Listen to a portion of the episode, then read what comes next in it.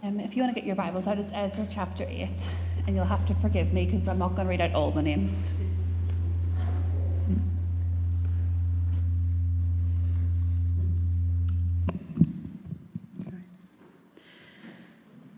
These are the heads of their fathers' houses, and this is the genealogy of those who went up with me from Babylonia in the reign of Artaxerxes the king, of the sons of Phineas, Gershom, of the sons of Ithamar, Daniel, of the sons of David, Hattush. And we'll continue on to verse 15. I gathered them to the river that runs to Ahava, and there we camped 3 days. As I reviewed the people and the priests, I found there none of the sons of Levi. Then I sent for Eleazar, Ariel, Shemaiah, Elnathan, Jareb, Elmethan, Nathan, Zechariah, and Mishulam, leading men, and for Joiarib and Elnathan, who were men of insight, and sent them to Iddo, the leading man in the place of Casiphia, telling them what to say to Iddo and his brothers and the temple servants in the place of Casiphia, namely to send ministers for the house of our God. And by the good hand of our God on us, they brought us a man of discretion, the sons of Malai, the sons of Levi, son of Israel, namely Sherebiah and his son and kingsmen. Also Hashabiah, and with him Jesusiah, the sons of Meriah, and with his kingsmen and their sons, 20, besides 220 of the temple servants, whom David and his officials had set apart to attend the Levites. These were all mentioned by name. Then I proclaimed a fast there at the river Ahava, that we might humble ourselves before our God, to seek from him a safe journey for ourselves, our children, and all our goods. For I was ashamed to ask the king for a band of soldiers and horsemen to protect us against the enemy on our way, since we had told the king, the hand of our God is for our good on all who seek him, and the power of his wrath is against all who forsake him.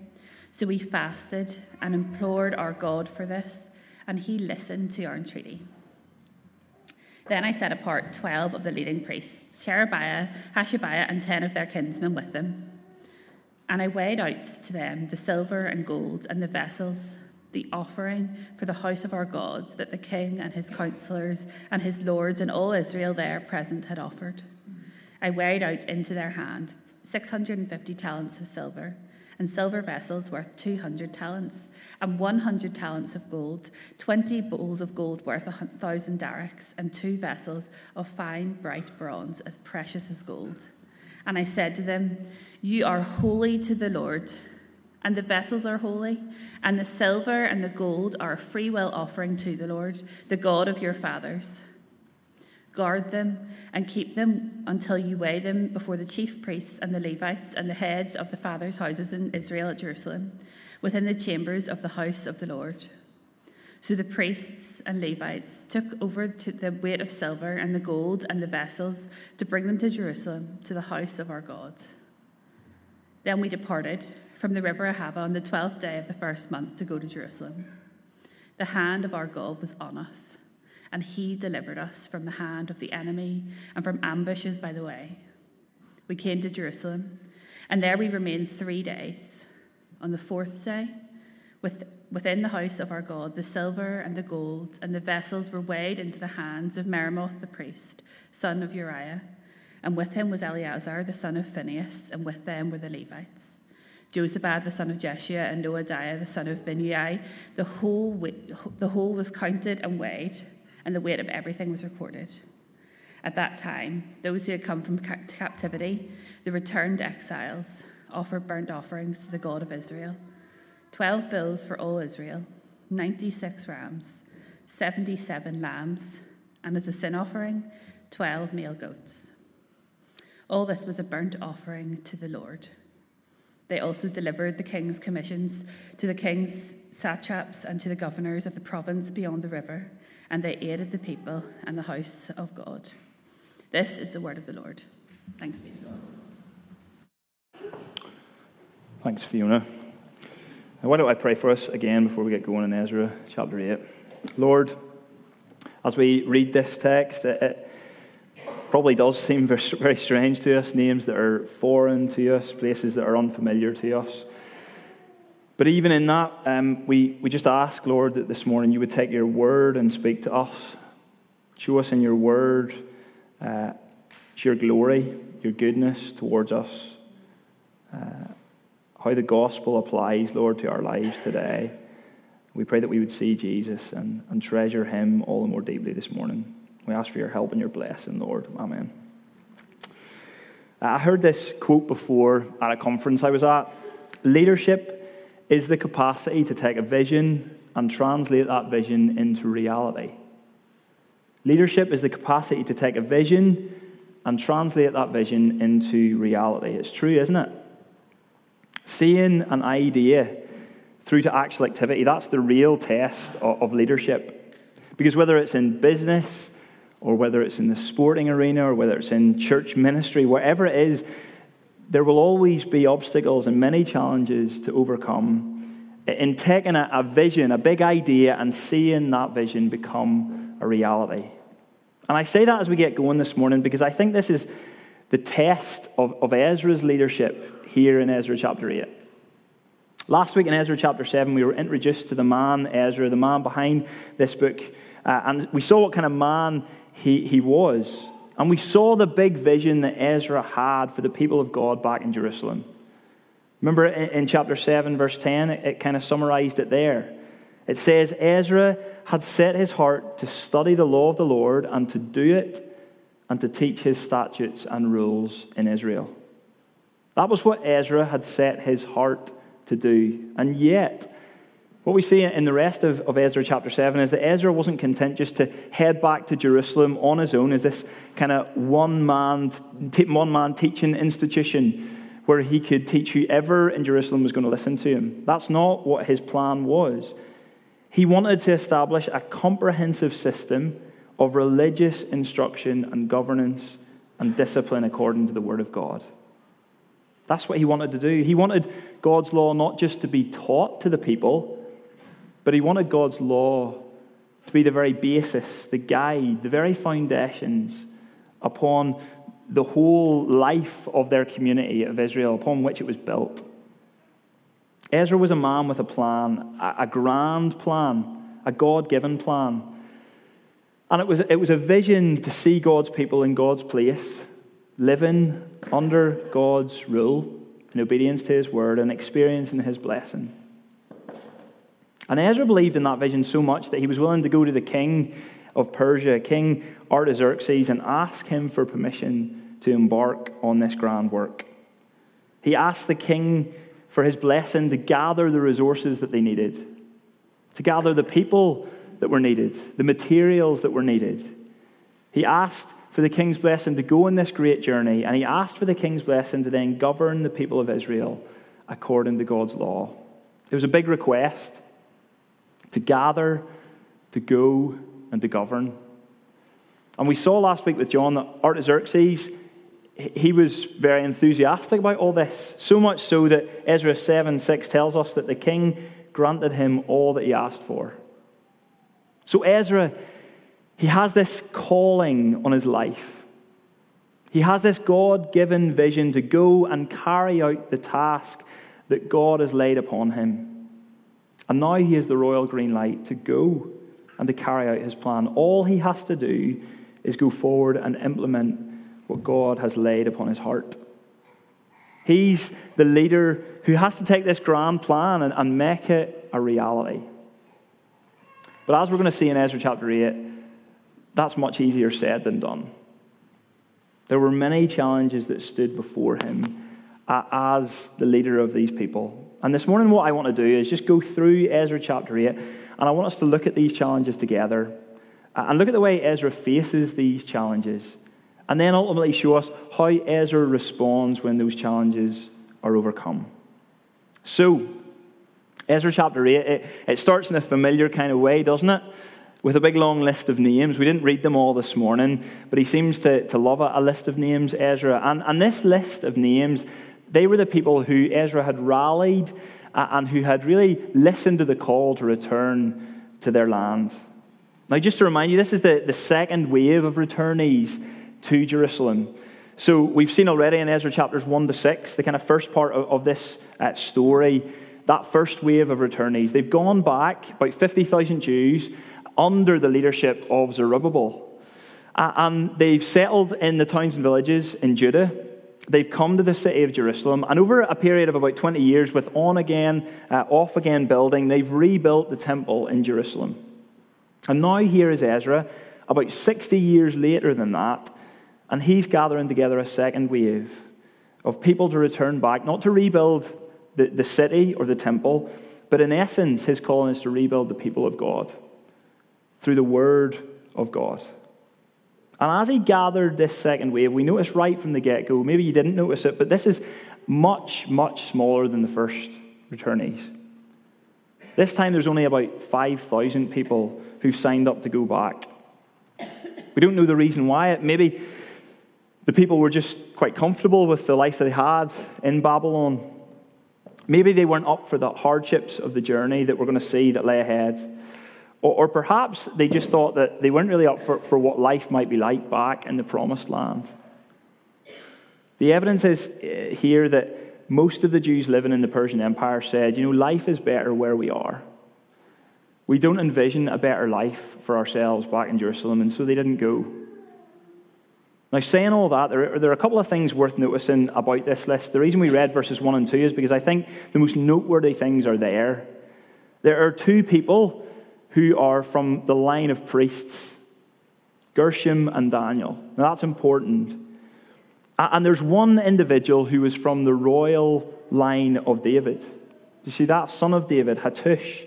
Which again is something that's really important because it shows that the royal line from David is continuing. Not as kings in their day, but to see one coming in the future who would be the King of Kings and the Lord of Lords, Jesus Christ. See, God was still keeping his promises to his people even when they were in exile. And we know that God still does that for us today. He keeps his promises to us. The rest of that list that we didn't read, that's a list of the 12 family groups that were ready to make the journey back. Now, the number 12 is really significant in the Bible, and it's significant here because what it does is it represents the 12 tribes of Israel. And throughout the Bible, what we see is that number 12 functioning as a representative of the fullness of God's people. So what we have here in this list, three things. Ezra is reminding the people of the priesthood and the kingship and the fullness of God's people.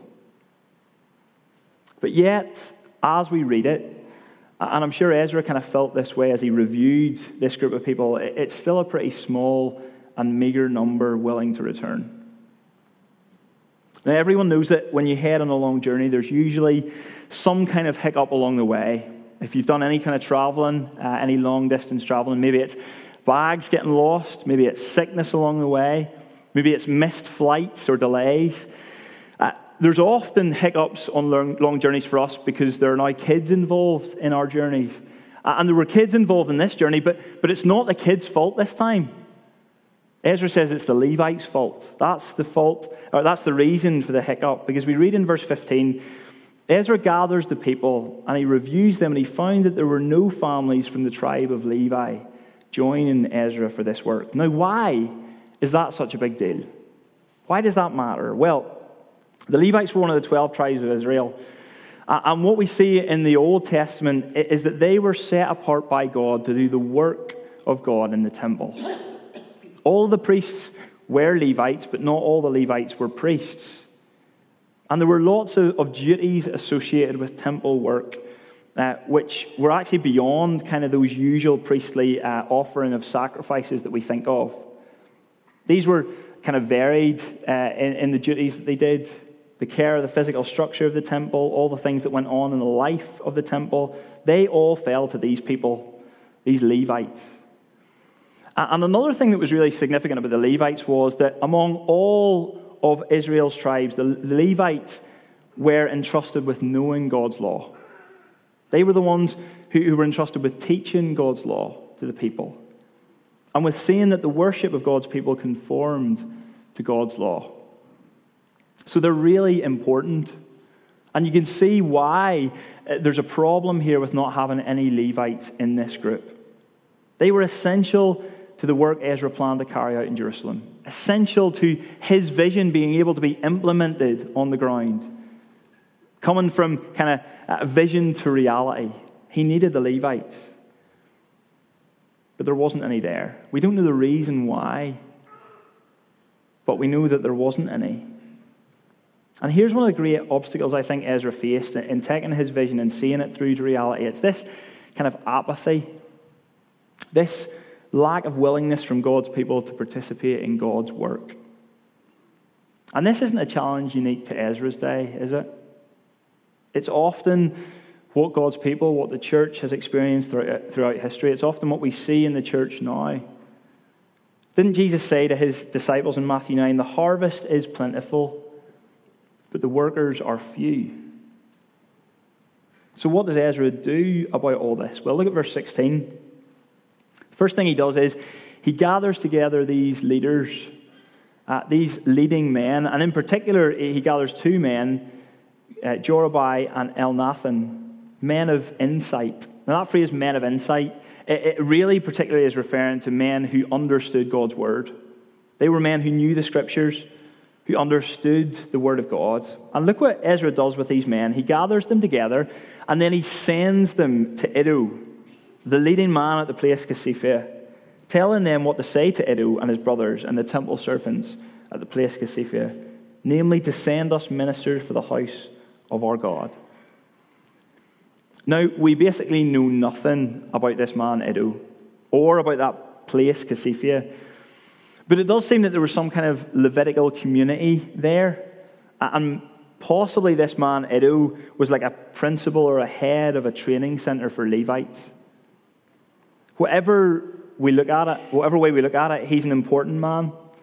He's a man of influence, a man who can help. And so Ezra gathers these wise, godly men to himself, and he talks to them about what they're going to say. And then Ezra makes this direct appeal to them through these men to give this community a chance to respond to God's call, to come and serve God and his people in this way. And what we see is, by God's grace and the working of God's power, the good hand of God was upon them, it says in verse 22. And this community, then they send two family units of Levites, along with 220 temple servants who would attend the work of those Levites. Now, it's a lot of information, and what does any of that have to do with us? Well, I think one application is this. There's lots of work to be done in the church. Lots of kingdom work to be done, but the reality often is, as Jesus describes it, the harvest is plentiful, but the workers are few. So what do we do? What do we do as elders in the church, or as the people who are kind of leading in the church, leading ministries within the church? How do we encourage people to respond to the Lord's call, to worship him through serving him and his people? Well, I think Ezra gives us a good example of what to do here. Firstly, look at what he doesn't do, which is often what I tend to do. He doesn't despair. He doesn't pull his hair out about not having any Levites. He doesn't get puffed up with pride saying, am I the only Levite around here who cares? Where's everyone else? Why couldn't more people be like me? That's not what he does. Instead, he gets wise and godly counsel, and through those people, he appeals to others to join in the work. And I think there's something for us to learn in this. We should be willing, trusting in the Lord to make an appeal to people. Not rooted in guilt or manipulation, but rooted in the simple reality that there is gospel work that needs to be done through the people of God. And we need more people to do it. More people to serve, to be part of God's work. We do this totally dependent on God, on him to move hearts, on him to convict and to challenge. I think it's clear in the text that's what Ezra is doing here.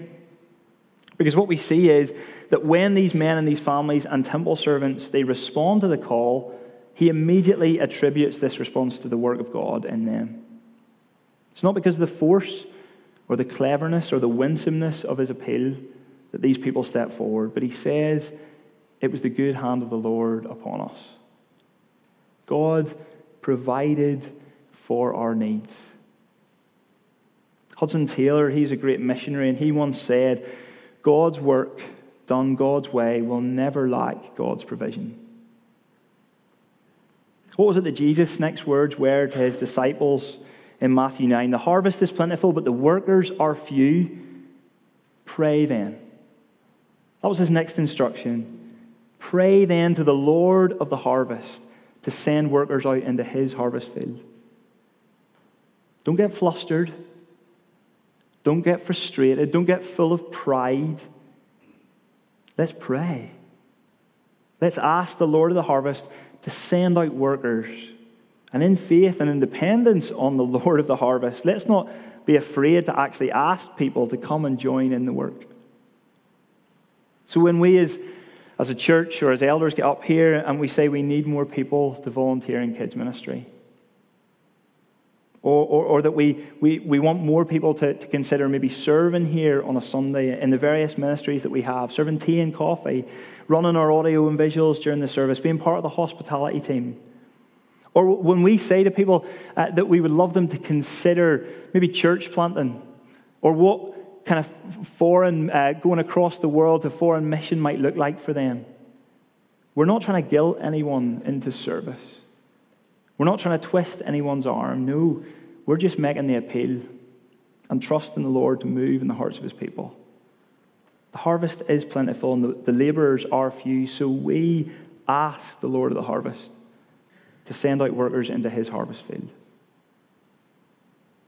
Well, having these internal challenges he's faced within the group, Ezra then is facing a new set of external challenges in trying to implement his vision. And the challenge was actually making this journey from Babylon to Jerusalem, because it was a journey of around 1,000 miles. It would have taken about 4 months.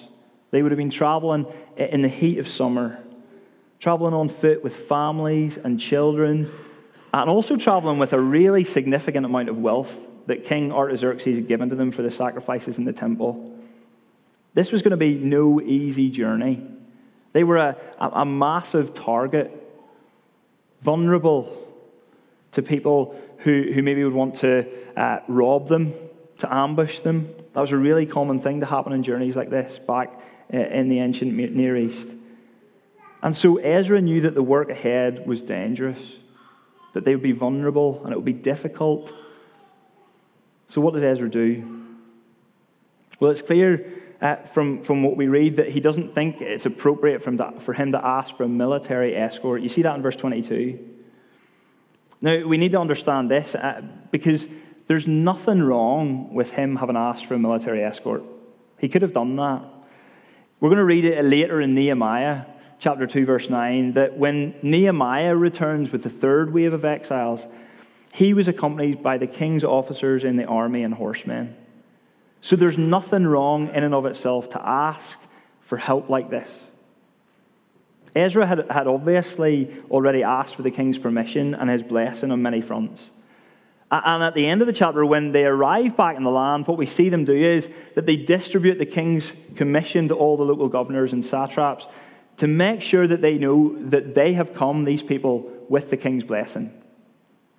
So what's clear is that that's not the problem. That's not why Ezra has not asked for this help. But Ezra, in his conscience, he doesn't feel like he can ask the king for an armed escort because he's already told the king something. Look what he says. The hand of our God is for good on all who seek him, and the power of his wrath is against all who forsake him. That's a big statement of faith, isn't it? And I think Ezra felt he needed to demonstrate his faith and really demonstrate the power of the Lord to the king, even to the people as well, to demonstrate that the Lord was able to deliver and to protect his people. And so he decided to do that by not relying on earthly provision or power from the king. So what did he and the people do instead? Well, look at verse 21. Then I proclaimed a fast there at the river Ahava, that we might humble ourselves before our God, to seek from him a safe journey for ourselves, our children, and all our goods. So we fasted, verse 23, and implored our God for this, and he listened to our entreaty. They came before the Lord in desperate, humble prayer. And the text says God listened to their cries and he answered their prayers.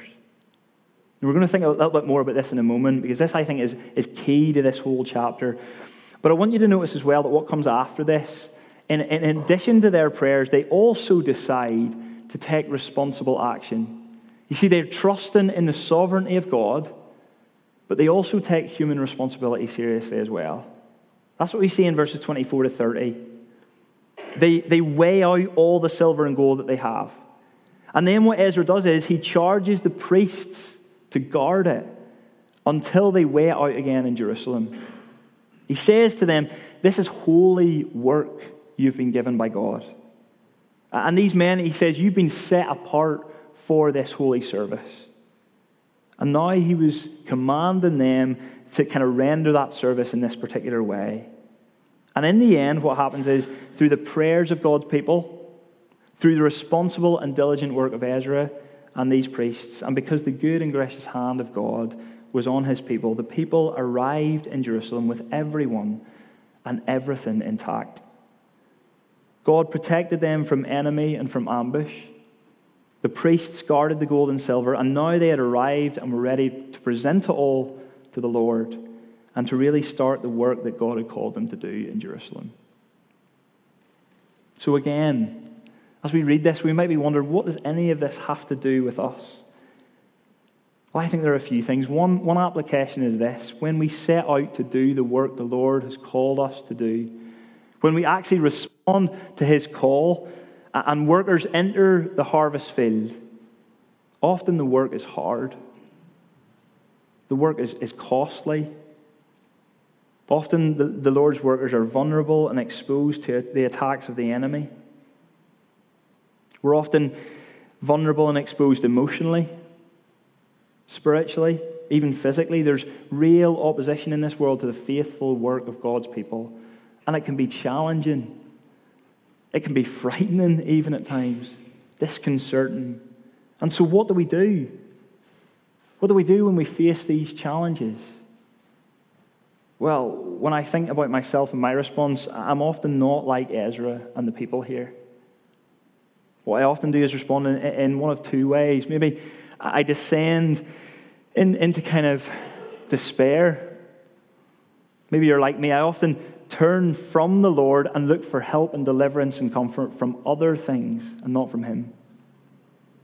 We see throughout the Old Testament that's something that the people of God often did when they were faced with these challenges. They were clamoring for the help and for the strength and deliverance of foreign kings, begging for their protection and help rather than trusting in the Lord and his promises.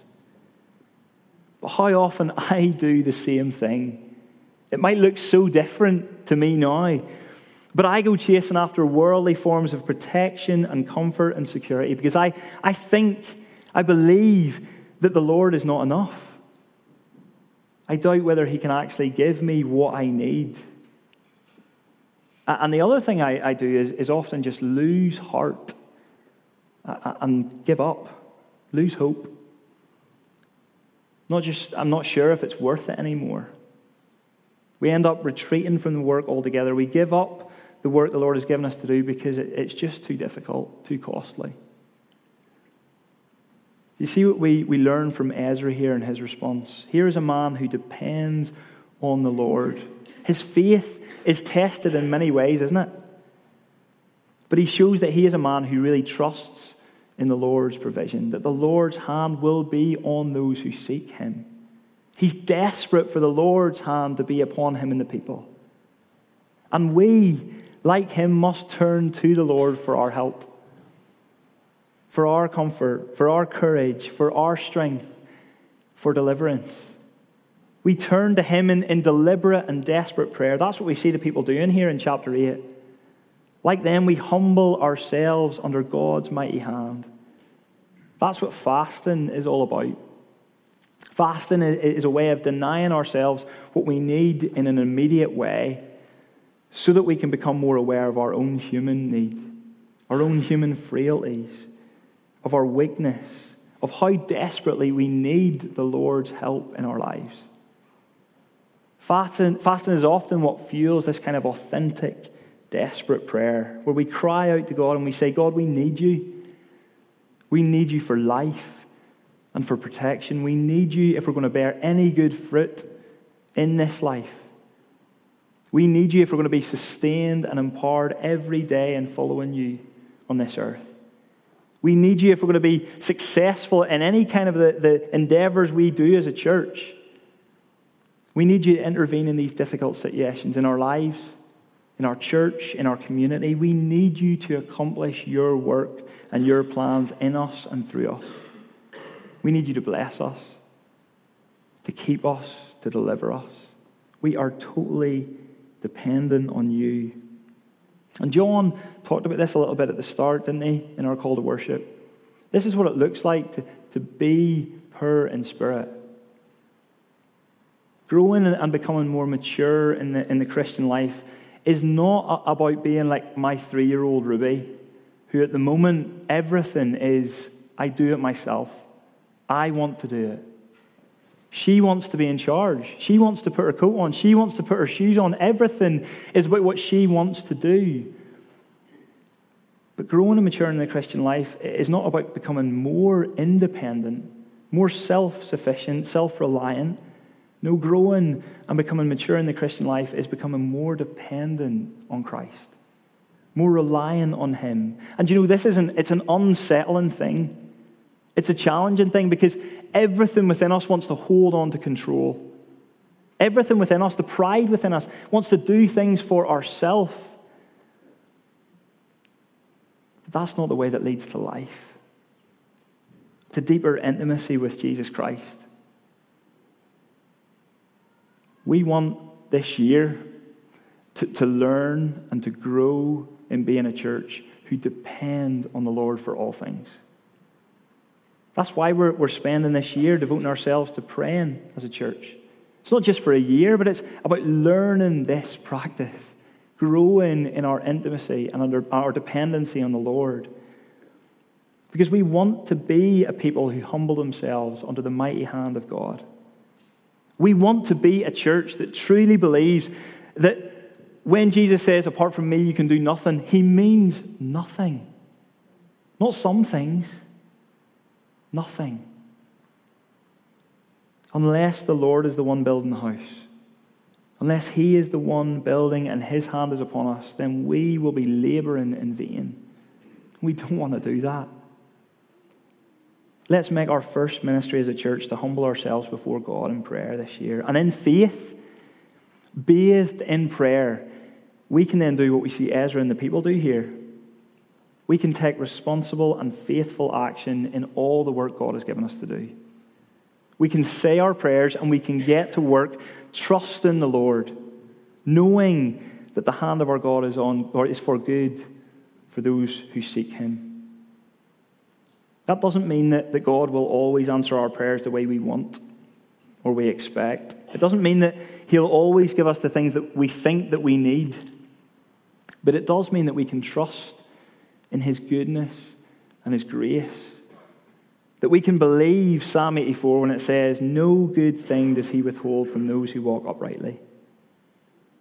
God knows our every need this morning, whether in life, whether it's in ministry, and he will provide for our needs.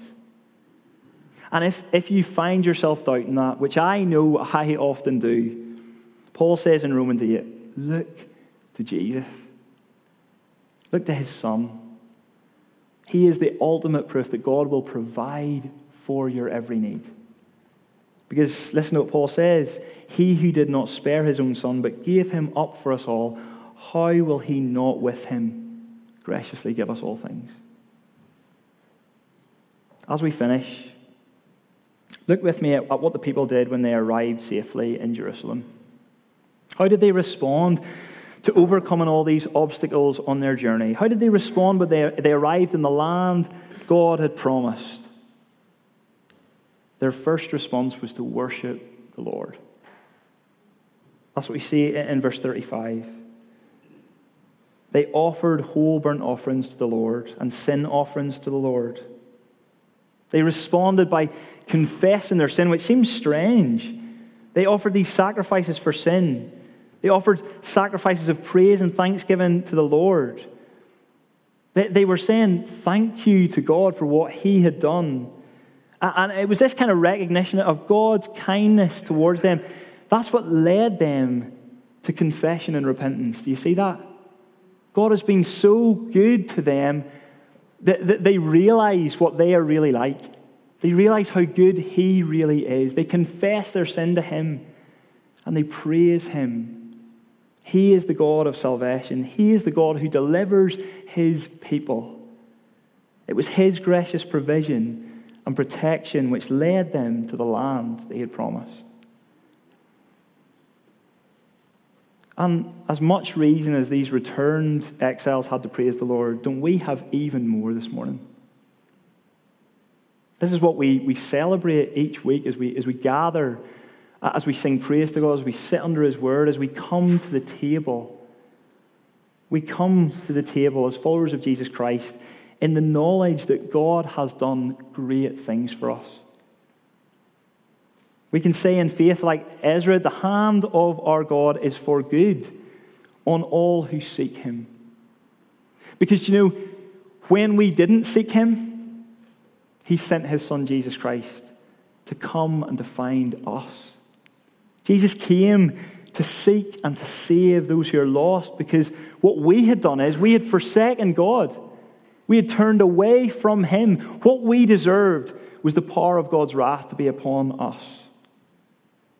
That's what the people even deserved here, for the countless times that they had turned away from him, not trusted in him. But look what God did for them. He protected them, he provided for them, and he saved them. He's done the same for us through his son, Jesus Christ. See, when we didn't want God, when we didn't offer ourselves to his service, when we didn't turn to him, when we didn't depend on him, he sent Jesus to be our Savior. When the work of our salvation needed to be done, when no one else could do it, Jesus offered himself as our great high priest. Jesus offered himself as the once-for-all sacrifice for our sin. When you read verse 22, see Jesus in verse 22.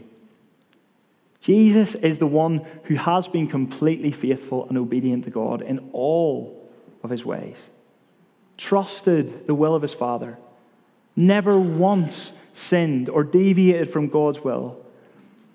He's the one who was seeking God, but you know, he did it on our behalf. And even more than that, he is the one who experienced the power of God's wrath. He was the one that on the cross was forsaken by his Father, even though he never forsook his Father. But he did it all so that we could be the ones in verse 22 who have the good and gracious hand of the Lord upon us forever. We come to the table this morning confessing our unworthiness, confessing that we are at times apathetic, those who are unwilling to give ourselves to worship the Lord, to give ourselves to serve him.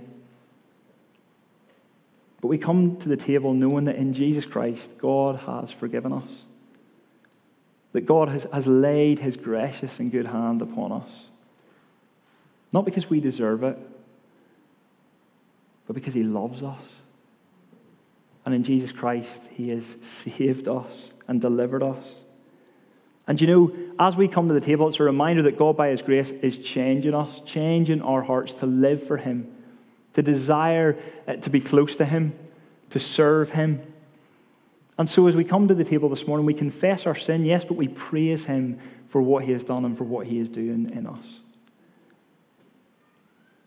We're going to come to the table as followers of Jesus Christ this morning. And let's come to the table with that spirit of kind of poverty, confessing our sin, but also knowing that God is good, that God is good towards those who seek him, that God's hand is upon those who seek him. And let's delight and praise him for what he has done. Would you stand with me, and I'm going to pray.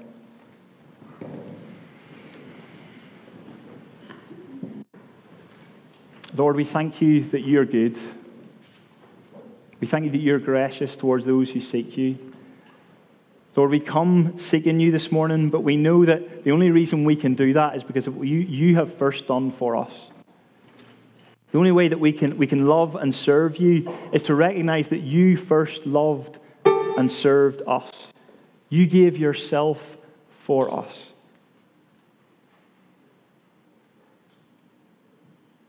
Lord, I pray that we would just remember that this morning.